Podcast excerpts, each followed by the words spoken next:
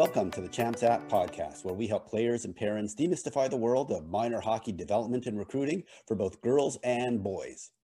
This is one of my favorite episodes of the Champs App podcast. Today, we talk with Natalie Darwitz, who is currently the assistant coach with the Minnesota Golden Gophers women's hockey team and was elected to the U.S. Hockey Hall of Fame after an illustrious college and national team career. She goes into great detail about her youth hockey development and how she became an Olympic captain. Like I said, this is one of my favorite guests we've had, so I really hope you enjoy it. Before we get to our guest, if you enjoyed this episode and want us to keep making more of them, please share it with teammates and friends. You can also subscribe, like, follow, and even better, it would be great if you would leave us a review.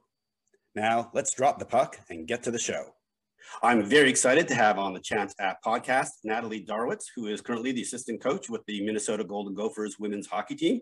But what she is most known for is as a USA Hockey Hall of Famer, three time Olympic medalist, captain of the U.S. women's national and Olympic hockey team, two time NCAA national champion, and all time points per game leader with the Golden Gophers. And finally, proud mama to Zachary and Joseph.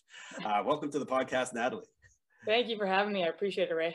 Uh, I'm so honored and really delighted to have you on the podcast. Uh, why don't we start out, uh, learn a little bit more about how you got into the great game of hockey, starting out in St. Paul, Minnesota, and your My Little Pony rollerblades.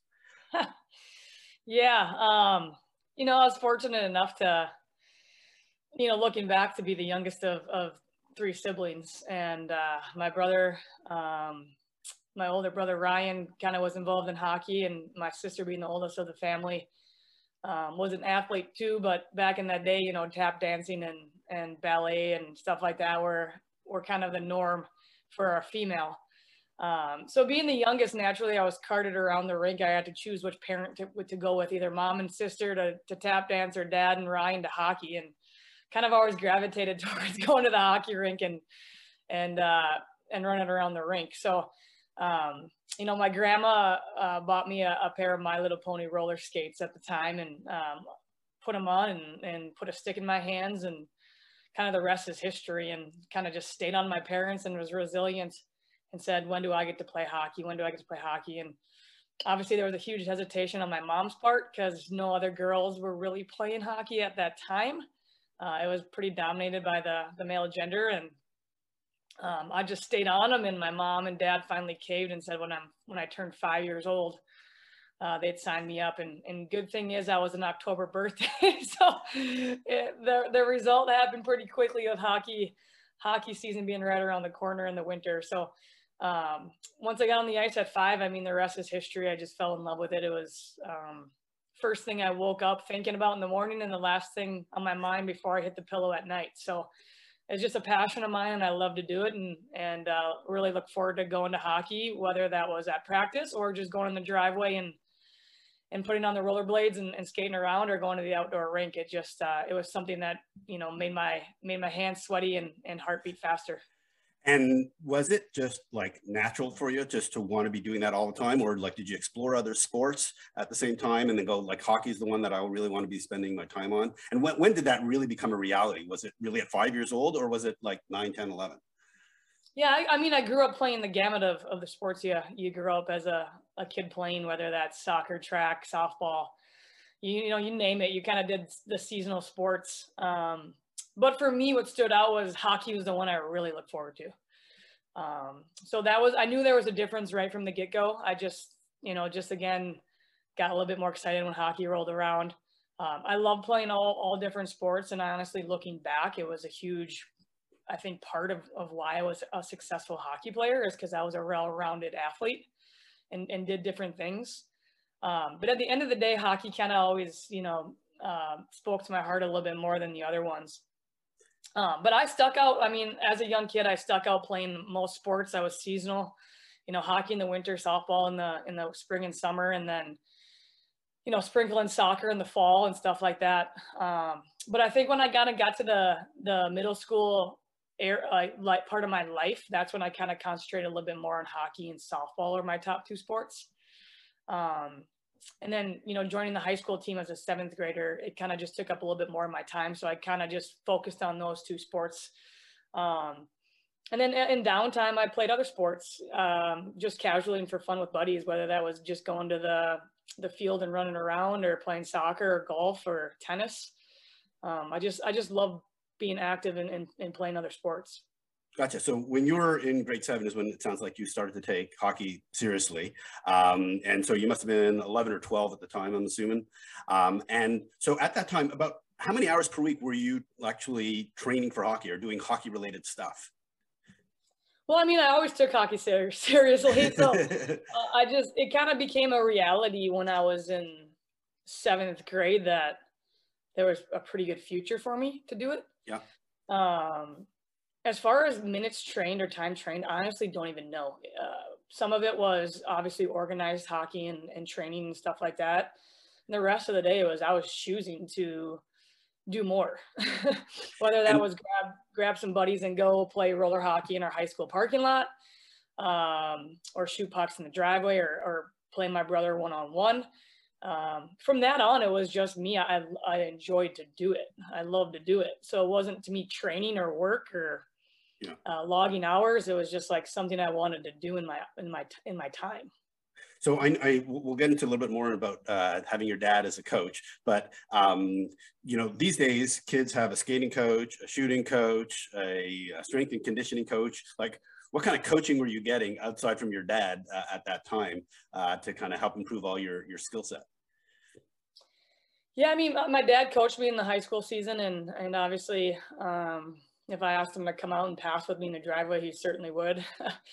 um, and then there was probably, you know, my high school coach, Merlin Ravendalen, was a great um, a resource for me too. But uh, you know, he wasn't pushing me to do extra. That was something I just want to do on my own. As far as like the extra stuff, we always worked with a guy named in Minnesota who's a pretty prominent name. His name is Jack Blatherwick, and um, he kind of started this program called Community Olympic Development Program for for aspiring Olympians, females, and uh, I loved him. And um, you know, I think we did that in the off season a couple of times a week and worked out with him in in the weight room and stuff like that. So he was kind of my main guy, but I didn't really have a skate coach, a shooting coach. Uh, we just kind of did it on our own. And uh, I think that's the coolest thing and the best way to do it is we just kind of became rink rats and learned hockey IQ and to shoot the puck faster and learn moves by going out there and doing it, uh, kind of trial and error. So yeah, now it's it's different. There's a market for a skating coach, a shooting coach, a video coach, this and that to help your resources. But at the end of the day, I think for the top players and myself, we wanted to go do that stuff on our own. Uh, we didn't necessarily need somebody critiquing us. We were just like, well, that toe drag didn't work or that worked. Um, and we just kind of were trial and error and and out there being kind of rink rats. Gotcha, gotcha. All right, and obviously your skating was pretty good because you were playing with the boys, and I believe a quote from your dad was, uh, "They can't hit you if they can't catch you." So, how important was skating to your development? And then we'll get into your scoring in a second. Yeah, I mean, I think your skating is your bread and butter. If you can't get to the puck and be as efficient as you can on your skates, you're gonna not get there quick and then be really tired when you do. So, you know, I kind of it's cheesy, but I kind of equate skating to a sports car. Eh, they're efficient, they're quiet, they're fast. Um, if you're if you're good on your skates, it's kind of the same thing. We don't want to be a semi truck out there, wide turns, you know, heavy feet. Um, so for me, skating was really important. Um, you know, I'll be honest with you, some of it came natural um, by just being a rink rat and working on it and and and setting that foundation.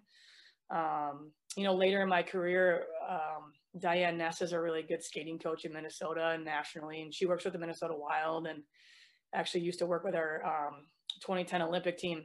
She was the first time I ever had a skating coach, and I'll be honest with you, I, I learned quite a bit and realized like uh, I could always better my skating.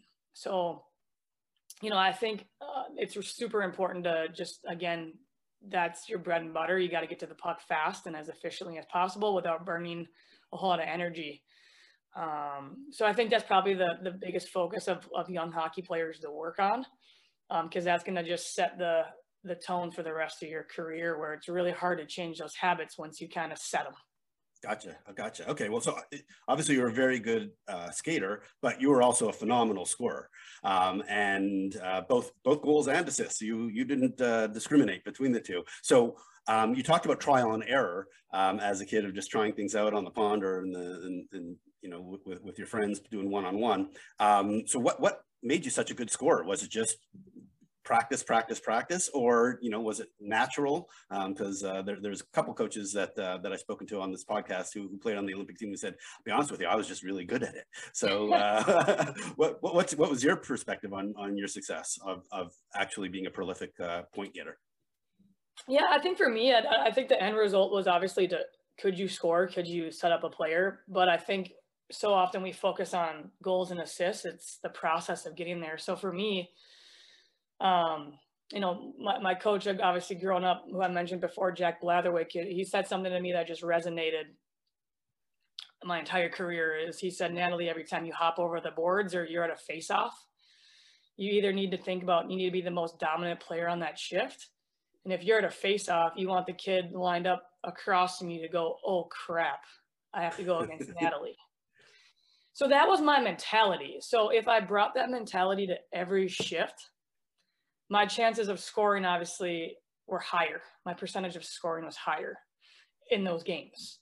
So to me, dominance means do I have the puck on my stick? Am I winning board battles? Am I coming out with the corner with the puck? Um, am I flying around with the puck in open ice?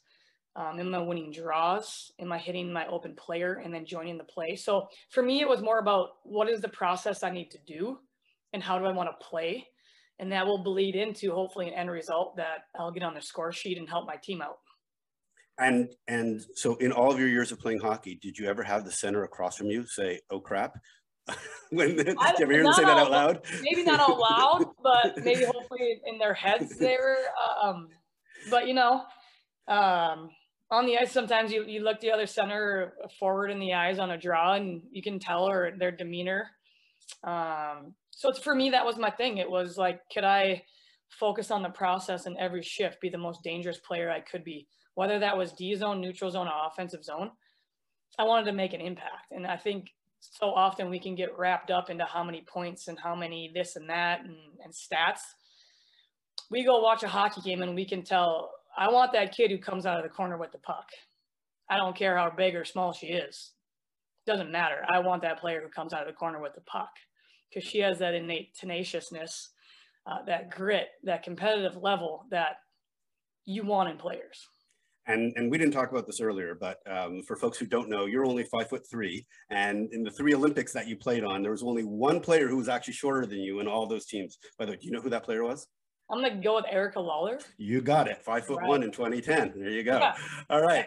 Um, so when you talk about coming out of the puck, doesn't matter how big they are. Obviously, with your size, you were coming out with the puck quite a bit, um, and it didn't matter how big you were.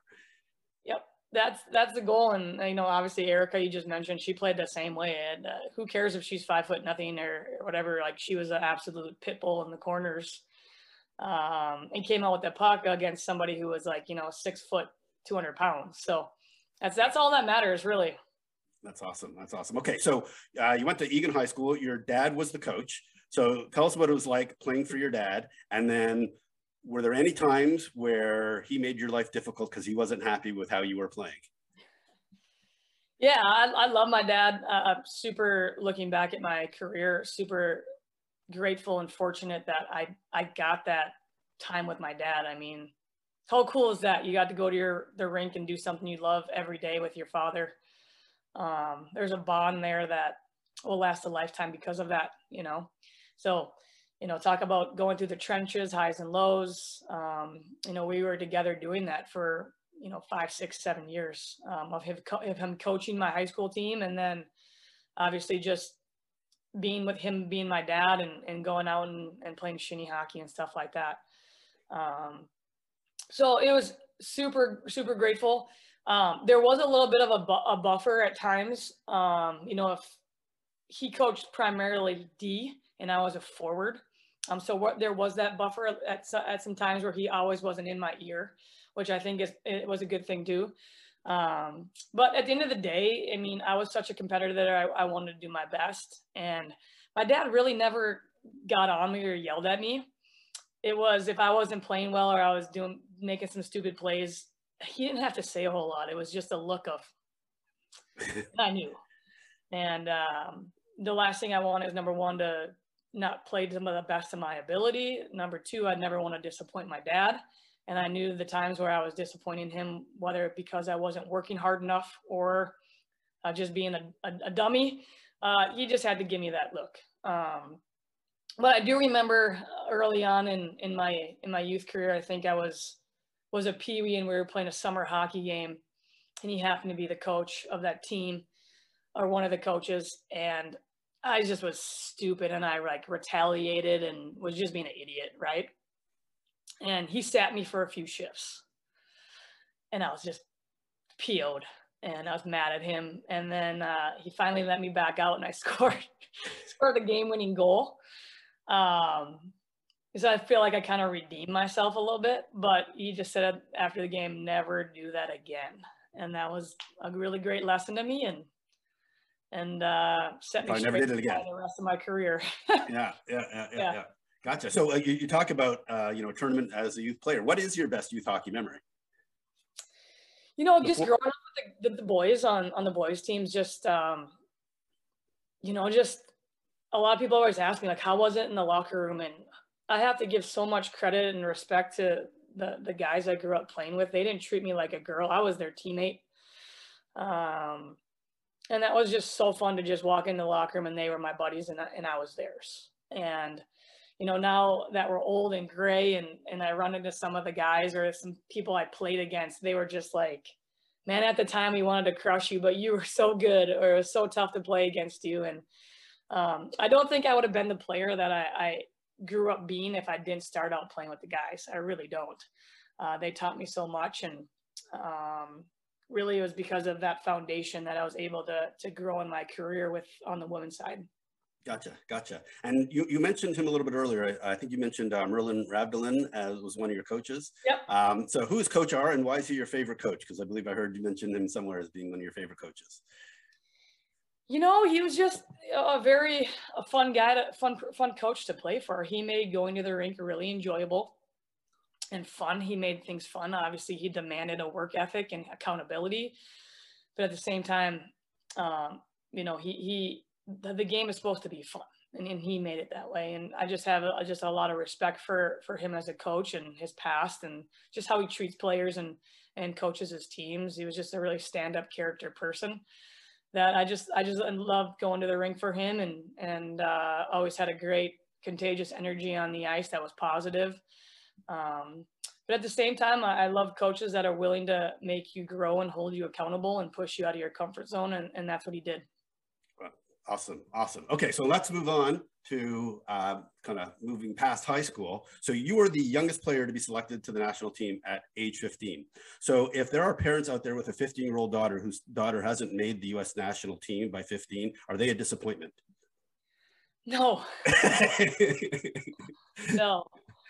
You know, times have changed. I don't know if a 15-year-old is going to make a national team just because the game has grown and the depth has, the depth of the game has gotten so great. So, you know, timing for me was um, it just worked out, you know. Um, but you know, now I just look at the opportunities women's hockey players are getting. They're playing longer, you know.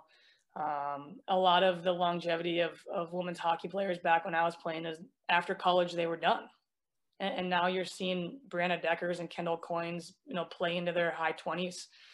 And so just times have changed. And so when players are playing longer, obviously it's going to be harder to crack that lineup. But certainly there's a player on the national team right now. Caroline Harvey. Was that?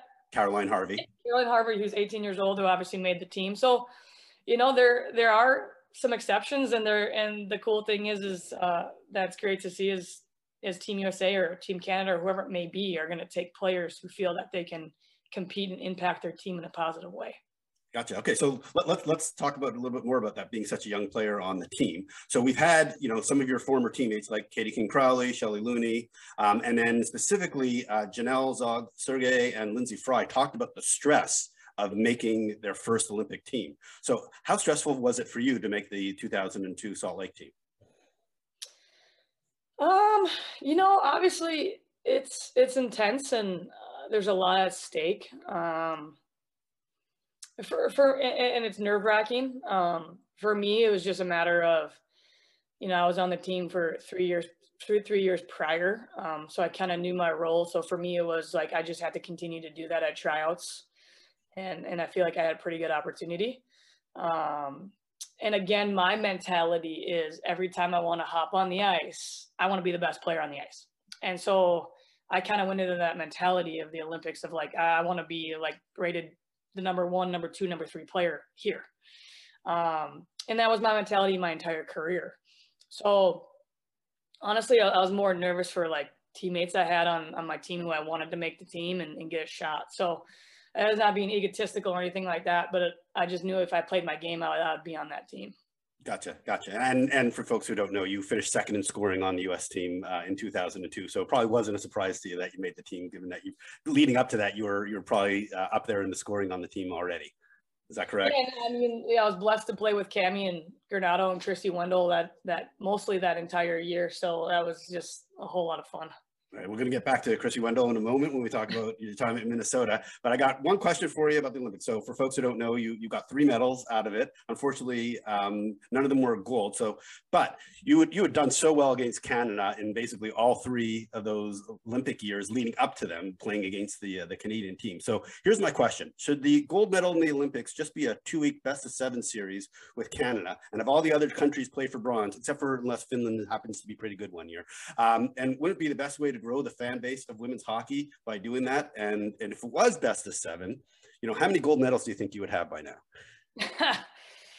um, you know, to, to take off a politically politically correct hat um, and talk as a, a competitor who uh, was in those three Olympics, absolutely seven game series with Canada, you know, and you're always going to get the other side of the fence of, well, does that grow the sport? Does that help the other countries? Until they get, good, until they can prove that they're that. that. good. That's what I'm yeah, saying. I get that, but the our countries bring out the best in each other. It's the highest level of hockey. It's your zen. Um, so yeah, I would have loved a seven game series. In 2002, especially, I mean, we ran the table pre-Olympic. I think we were seven and zero oh leading up to Salt Lake Olympics. Then it comes down to one game, right?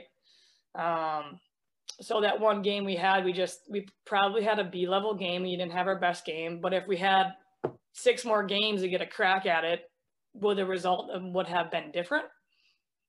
I hope so. Statistically speaking, yeah, if the past was a predictor of the future, yeah, then the answer exactly. would be yes for sure. Yes, yep. yeah. Yep. Um, so yeah, I do think, and I do think the fans want to see the best hockey possible. So would they rather see Canada and US beat the absolute daylights out of each other every single game and have a hard fought competitive game? I personally would versus the US team beat another country by a few goals or, or a larger margin. I think it'll be the best possible thing for women's hockey. Seven seven games in the Olympics. That would just grow the sport because every every game people would be watching at like the highest level in in North America for sure, and even in the other countries, just so they go like, why can't we be like them?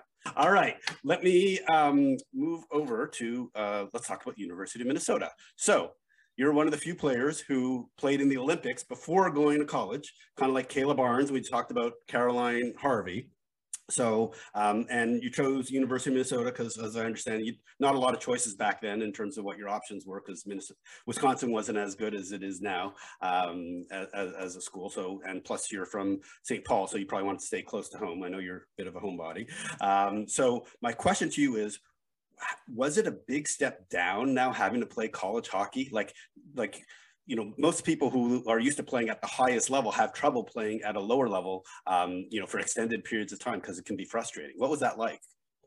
Yeah, I mean, I don't think it's obviously like you said, it's it's uh, pretty unique to do that. Not many not many players do that. Uh, myself and Krissy Wendell were fortunate enough to go through that process with her because she was doing the same exact thing um, at the University of Minnesota. So um, yeah, to go back to colleges and, and, picking them. I mean, at the end of the day, I, I grew up here and and uh, watch the guys team on on TV every Friday and Saturday night, and kind of it's ingrained in you to to to be wear the maroon and gold and everything. So um, making that decision was kind of a no brainer to stay close to home and have my my family be able to watch because um, the Olympic year was, was tough. I mean, we were usually in upstate New York training and playing and uh, didn't get to see that whole much. So that just reconfirmed to me that I wanted to stay home.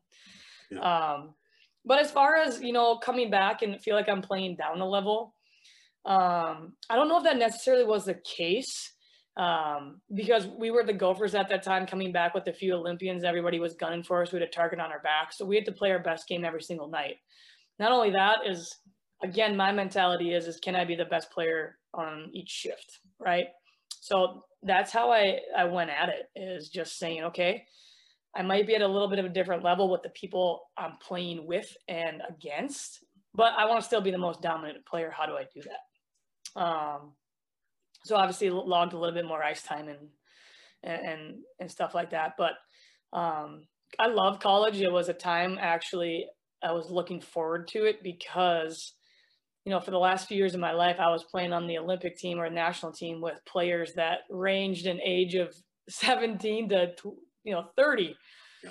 So now it's quite refreshing to go back and do a setting where I was around players and people of my same age range. And to me, that was a part of life I was craving again. Gotcha. Okay, gotcha. So um, at the time, after your first three years at uh, Minnesota, you were the all-time leading scorer for the since a couple of folks have eclipsed it. But you got 246 points in only 99 games, so roughly 2.5 points per game. So, but my real question is, I have two questions: is why did you only play 26 games in your sophomore year? Otherwise, you'd have a heck of a lot more points, and you, you would have reached 100 games at least. And then I'll, I'll follow that up after you answer that question with another question related to your stats. You know, a lot has changed. I like obviously I'm a coach there now, and these these guys play 35 games regular season. I don't think we did that. Uh, but Chris, Krissy Wendell played 10 more games than you do. So you, you had you had yeah, 10 my less games. sophomore year I had yeah. a injury. Ah, so, uh, that's what I was wanting to know in your sophomore year. Exactly. Yeah, I was uh I tore ligaments and tendons in my like elbow area. We were playing against Duluth at up there and just ran into a player wrong. Um played the rest of the game and Ugh. and afterwards like my elbow just like ballooned up on me and I knew it wasn't good. Um so again, I was super fortunate though, because quite honestly, it should have been a season ending injury. And I was just really diligent about my rehab and and my trainer at the time, Amy Hamilton, was amazing and stayed on me and and uh, I just did everything I was supposed to do and more with it. And, and I came back after 10 games. So I actually was really lucky. Um, even the doctor was like, this normally doesn't happen. So I got super lucky there. Um, so yeah, I missed 10 games and then made it back for the end of the year and, and going the national championship. championship. So, so, so, probably the big difference between you guys yeah. making winning the national championship was your recovery, basically. So maybe, maybe not. I don't know, but I'm glad that it worked out that way. I'm going to bet a nickel it was. All right. and so my other question related to your stats was, so you played 99 games and you had 98 PIMs. So you were no shrinking violet on the ice. Um, you know, what was, what kind of player were you if you were getting basically one minute per game uh, when when you? Uh, I had 98 penalty minutes. 98 penalty minutes. I'm oh my gosh! Yeah, yeah a, geez, that was a hack, I guess. Um, uh, Chris Krissy Wendell had a little bit more than you, but not by much. so I did check that. You do. you two funny. are competitive. I had no idea I had that many penalty minutes. Yeah, that's a minute a game. That's a penalty a game, eh? But at five uh, foot three, you were you were you were you were not the you were not I'm afraid sure, to go into the corners. You know what I'll chalk it up to? I think back in that day, a lot of penalty minutes were like we had the puck on our stick and we were getting hacked and slashed and whacked, and they would fall over and we would get like in trouble for it. Okay. All right. All right. Yeah, okay. chalk it up to that. All right. Last uh, playing at Minnesota question. Um, so you, you obviously uh, bookended your time in uh, at University of Minnesota by playing in the Olympics. Uh, what was your decision making around not going back to play a fourth year, even though you went back to finish your degree? Yeah, that you know was still a decision I I question every day. Um, you know, 2005, 2006, we had to take a year off for the Olympics in Torino, and that was a really, really, really tough year mentally and physically. Um, you know, that was the year we started out our our tryouts and um, Cammi Granato and Shelley Looney were were cut, um, and it just kind of snowballed into the rest of the year. Now, if you ask that question of a seven game series with Canada that year, I don't know. I think we we may get swept. Um, it just it just was a tough year. So it was just a grind for me mentally and physically and i was just questioning like do i want to continue on to play hockey because um, the fire was kind of going out the competitive fire and so um, i chose not to go back and, and go to the gophers i was just like you know what i need some me time and, and figure this out in retrospect obviously i i think college years are your best years of your life and i do regret that however that decision and taking time off led me to reflect and go, wait a minute, I do miss hockey. I do want to continue to go. And so that time off propelled me to go another four years to 2010. Gotcha. So gotcha. A little so, bit of, of hindsight and, into that. And, um, you know, again, I don't know if I could go back and do that decision differently because I don't know if I then I would have got the same result. So, but do you still have a year of eligibility? Is that is that what you're saying? So you can still go. Yeah, I think uh, maybe we should talk to uh, Coach Brad. And, uh, this weekend against Wisconsin, I think. Yeah. Yeah. yeah. Player coach, right. right?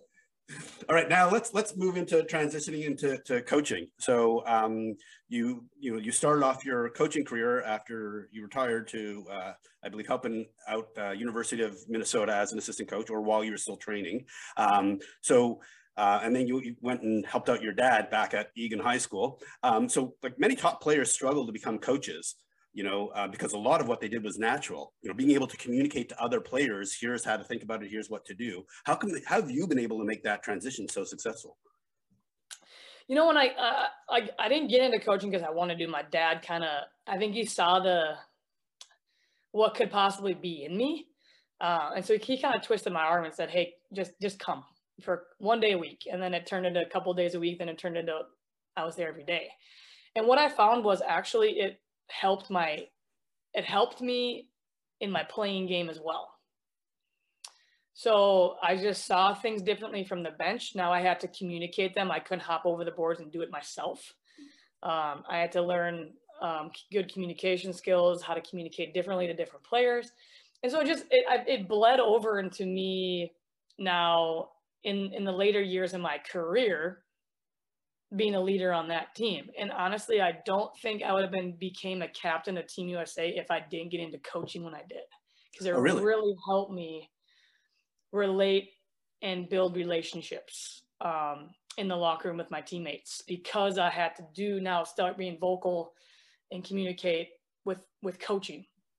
So I really think that it was just looking back at my career, it was just a, a thing that happened that propelled me to the next level. Um, so, so I, would heard I'd heard on a previous podcast that up until that point you, you were more of a leader by example, and now you're mm-hmm. saying that you you then more focused now on actually being more verbal and helping um, you know develop other players at, uh, and bringing them along with you. Is, is is that what you're saying?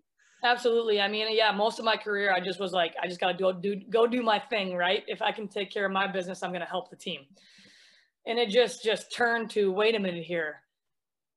I'm not making much of an impact on others if i'm not bringing them along with me. And so i just really got out of my shell. I'm very introverted by nature. I, I don't like to speak up a whole lot. Um, and it got me out of my shell.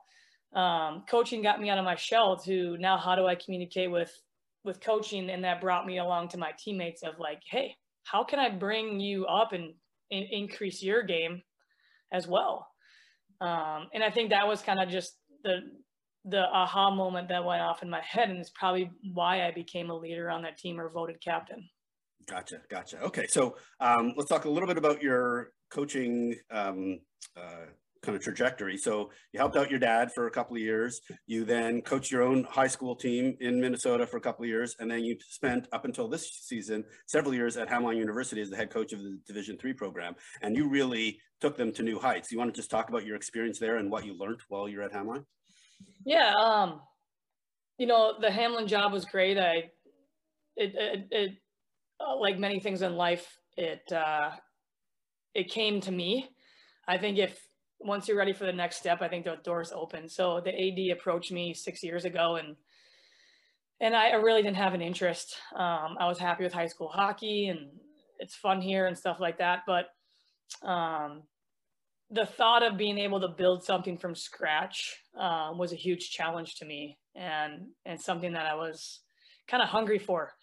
And so decided to take that job and another blessing happened where um, my assistant coach at Hamline, Jake Bobrowski, uh, we just honestly clicked and, and, and, and saw the game alike, um, but yet have different strengths. And we use those strengths to better our team. And, and then I got to coach another few years with my dad as the D coach. So it was really a great opportunity to start something from, from scratch. And that we certainly did. The first year, the, the team we had, we inherited.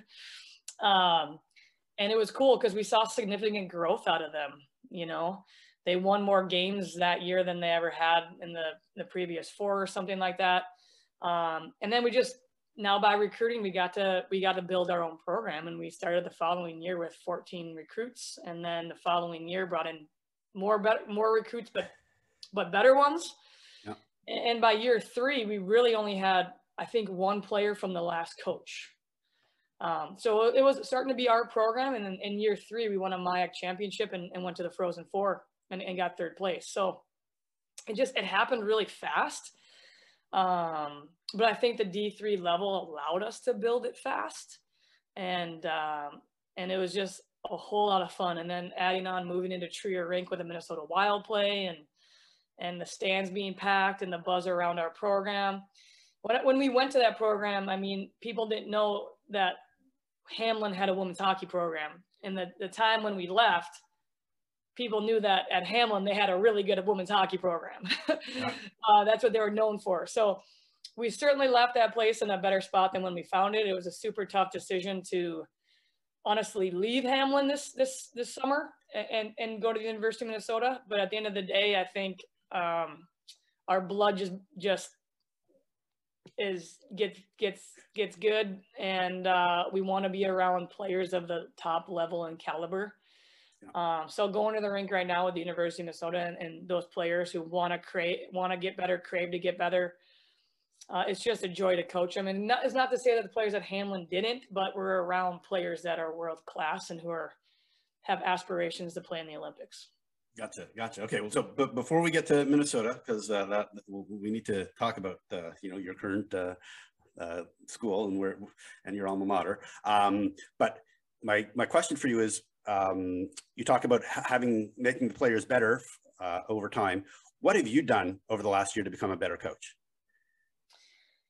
Yeah, it's it's you always got to be evolving and learning and growing. And um, I think as coaches, you're constantly put in adverse situations where you have to. I think if you stay the same, um, if you have the same way of thinking, if you're not getting outside your comfort zone, I think the game and the players are going to pass you by. Um, I think the the biggest transition for me from going to Hamline to here is at Hamline I was the head coach and now I'm, I'm back as an assistant coach. And so um, what normally I would have the reins to like, oh, wait a minute, we need to do this better. I have to I have to go to Brad and, and, and share those thoughts and be on the same page as him. And, and there might be days where he disagrees or I don't agree with what he says, but at the end of the day, we got to put the best product on the ice and, and do the best we can. So I think that's probably the, the biggest transition. Um, but every day I feel like I'm, I'm pushing myself to grow as a, as a coach and a person. And I think that's really important to um, our players and our program and the, and the players that we coach. The other thing it's building relationships, I think are, are absolutely crucial. I think if the players know that they care, you care about them, you have confidence in them, um, you can help them do it. I think they're, the sky's the limit for them. So that's just something that I feel that very strongly about is, is I want the players that I coach to know that I care about them and want the best for them. At the same time, I'm going to push them in a way that's going to get them out of their comfort zone, but it's for the betterment of, betterment of them. Gotcha. Okay, great. So um, now you're back at University of Minnesota for second time as a coach third time when you consider your playing career. Um, how has Ridder Arena changed in the uh, almost 20 years since you helped open it up uh, back in 2002? Yeah, it's uh, it's it's crazy that um, I was there when we opened it up, and and just that place now has nostalgia. It has history, right? There's ba- you can look in your backdrop. There's a lot of banners hanging, um, a lot lot of all Americans on the wall, Olympians on that far wall. Um, it's just a special, unique place and dedicated to women's hockey only. I think the only other place in the country right now is LaBahn and, and maybe in Wisconsin, if I'm if I'm correct, that is dedicated only to women's hockey. So um, it certainly has an intimidation factor walking in there, with the banners and the history and um, the, the the pride that's in that rink. And um, you know, I'm biased. I'm from Minnesota, but I, I feel like we have a good hockey hotbed in our backyard, and and uh, there's certainly an atmosphere. No matter if you're playing a bottom team or a top team, there's certainly an atmosphere in Ridder when you play there. Gotcha, gotcha. And uh, relate to that, Brad Frost has been there quite a long time. So, uh, what makes him such a good coach? He just signed an extension uh, just uh, about a month ago. Uh, what makes him such a great coach? Well, I think we talked about it before. Is like, yeah, I think he cares a whole lot. Um, I think his players knows that that he cares, um, and so I think that's just going to translate into the players playing hard and and and playing hard for you. So, um, obviously he knows this hockey well, and and uh, again, it's about you know. He always says it's about giving the players an experience, and I, I think with the resources at the University of Minnesota and uh, the hockey culture and, and the background that the University of Minnesota has, that certainly provides that experience. Gotcha, gotcha. And, and um, let's talk about the, the rest of the staff. Um, Joel Johnson and Bethany Brausen uh, moved over to St. Thomas. We had Bethany on the podcast a few episodes ago. Um, and so uh, not only did you come over from Hamline, you also brought, uh, or, or who also came with you was, I guess, Jake Bobrowski, who's also now an assistant coach from from Hamline. Um, so a lot of chemistry, obviously, going on here between between the three of you. And not only you guys from Minnesota, 19 out of 25 of your players are from Minnesota. So what's with all the players from Minnesota? And does anybody from outside Minnesota really have a chance at playing at Minnesota? Yeah, of course. I mean, uh, you know, obviously, I don't think anyone was expecting quite the musical chairs of, of coaching staff changes this, this summer. Um, you know, as I stated, I, I, was happy at Hamline and so was Jake, and we were looking forward to possibly vying for a national championship at the D3 level. And then, you know, St. Thomas job kind of, we, we, you know, they moved on from their old coach and wanted a new coach, and, and that was Joel. And then Bethany went along with them, and that opened up two assistant spots at the U. And know, when Brad initially approached me, I was like, yeah, it sounds good, but I got another good person in mind for the other other assistant role. And uh, I'm glad he was open enough to take a look at Jake. And, and I think now being uh, half, half of the way in through our season, um, Jake's been an awesome addition as well. So, um, but as far as, you know, uh, majority of our roster being from Minnesota, that's simply, and I'm a product of it, you grow up wanting to be a gopher. I mean, you're watching it on TV. It's a huge presence in our state. You open the paper, there's write-ups about the the hockey team, and um, you know, and the history of the program certainly speaks for itself. So I think we naturally draw Minnesota players, and we have to continue that. Obviously, now there's a lot more uh, options and, and really good options to go play hockey at other schools, and you know, now that's whether that's a couple miles away or you know a couple hour drive away. There's there's a lot of top schools around us. And so the competition has gotten greater. Uh, at the same time, that in, makes us more competitive to, to go get those top Minnesota players. We want to get, if we can, the top Minnesota players that we can to come to the University of Minnesota.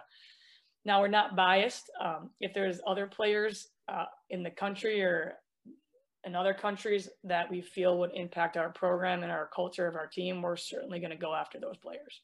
Yeah, I believe you do have a couple of Canadians that you let in uh, on, on the program. yeah, we, we let them in. All right. Um, so I'll be candid with you. I, I probably only asked half the questions that I want to ask you because you can, you're just like a fountain of information and insight. Um, but uh, I do need to start wrapping it up. Uh, can we talk about a little bit about the recruiting process, um, where things are at today, given the COVID, the fifth year eligibility, all that kind of stuff, um, where things stand. I know you've had a couple of decommits, which is uh, uh, a little bit shocking from Minnesota. Um, but yet you do have a pretty full roster and you already have, I believe, eight commits for 2022 and 2023 already uh, listed on the uh, college commits website.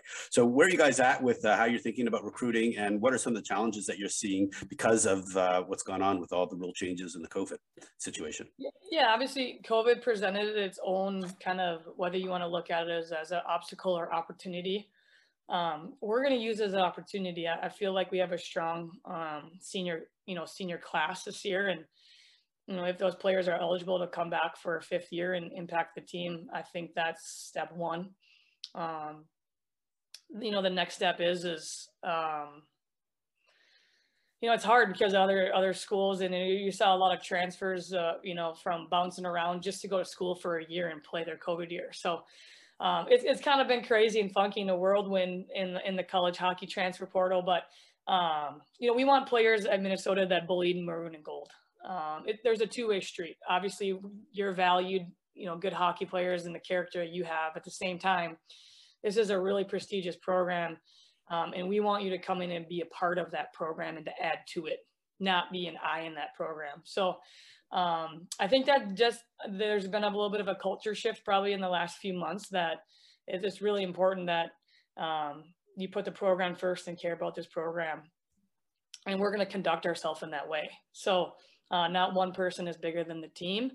And, and, that's how we are, are, you know, staying in the locker room. And, and that's what we want that product to be on the ice is we want you to be able to see, wow, this Gopher team plays, you know, because they want the puck. They don't want to lose a battle. They're gritty. They're hardworking. They play with heart. That's really important to us. Um, and so as far as recruiting, we want to continue that trend and, and get those those players that want to continue that and to play that way. And you know, there's there's times where unfortunately really good hockey players that might not be what they're looking for, and so they might go elsewhere. Um, so at the end of the day, it's really important for us that we're getting those players that want to bleed maroon and gold and wear that M on their chest. That is the number one thing. Gotcha, gotcha. So I do, I do need to wrap up. Two quick questions. One, what advice do you have for uh, players and parents who are kind of still not yet committed, but still want to play D1, um, especially for goalies, where there really just aren't a lot of spots for uh, folks who are who are eligible to to to commit at this point. Um, so that'll be my my my second to last question, my penultimate question. Yeah, and that goes along with COVID. I think COVID's made it hard for the players of this graduating year, next graduating year, because of the COVID rules of having a fifth year. So there's limited spots. Um, so a couple things, stick with it. I mean, um, don't feel like you're ever bugging a coach or a team. Send send the, those coaching staffs an email, send videos, um, stick with it. You know, there might have to be if you really strongly want to play D1, you might have to take a gap year um, and and come in as a freshman the following year just because of the roster spots and, and everything. So um, I would say those are, would be my two biggest things to just stick with it and, and to make sure that you're getting your name out there and along with some video to back it up um, is just super important. Awesome, awesome. Okay, last uh, last question. Uh, where can folks uh, learn more about the program specifically? I know you guys have camps. Are you going to have camps next summer? Is that a great way to just get on your radar and really see you up close? Yeah, I believe uh, Brad runs a few few camps. Um, uh, I feel bad, but I don't have the, the email um, knowledge to share with that with with you with that. But if you can go on the Uni University of Minnesota Gophersports.com website. I believe there's a link in there to to find out when we have those camps. Um, not only that is um, I got two young ones at home. I run a lot of mite um, and squirt clinics. Uh, do do small group lessons with kids of the appropriate age that I can work with. Um, and then uh, we'll be host running some other clinics as well in the area. One of them is a youth hockey hub clinic that's at Ridder Arena as well. Awesome. Um, so we're certainly out there um, and we're seen and we want to, we love working with uh, young young athletes and, and, sharing our knowledge with them to hopefully get them better. Oh, gotcha. I, I, sorry, I do have one last question. Are you able to bring your dog to work at uh, University of Minnesota?